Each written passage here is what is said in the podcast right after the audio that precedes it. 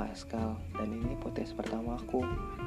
Aku kasih judul Kisah dalam Ruang dan Waktu, karena menurut aku dalam dimensi ruang dan waktu semua orang punya banyak kisah.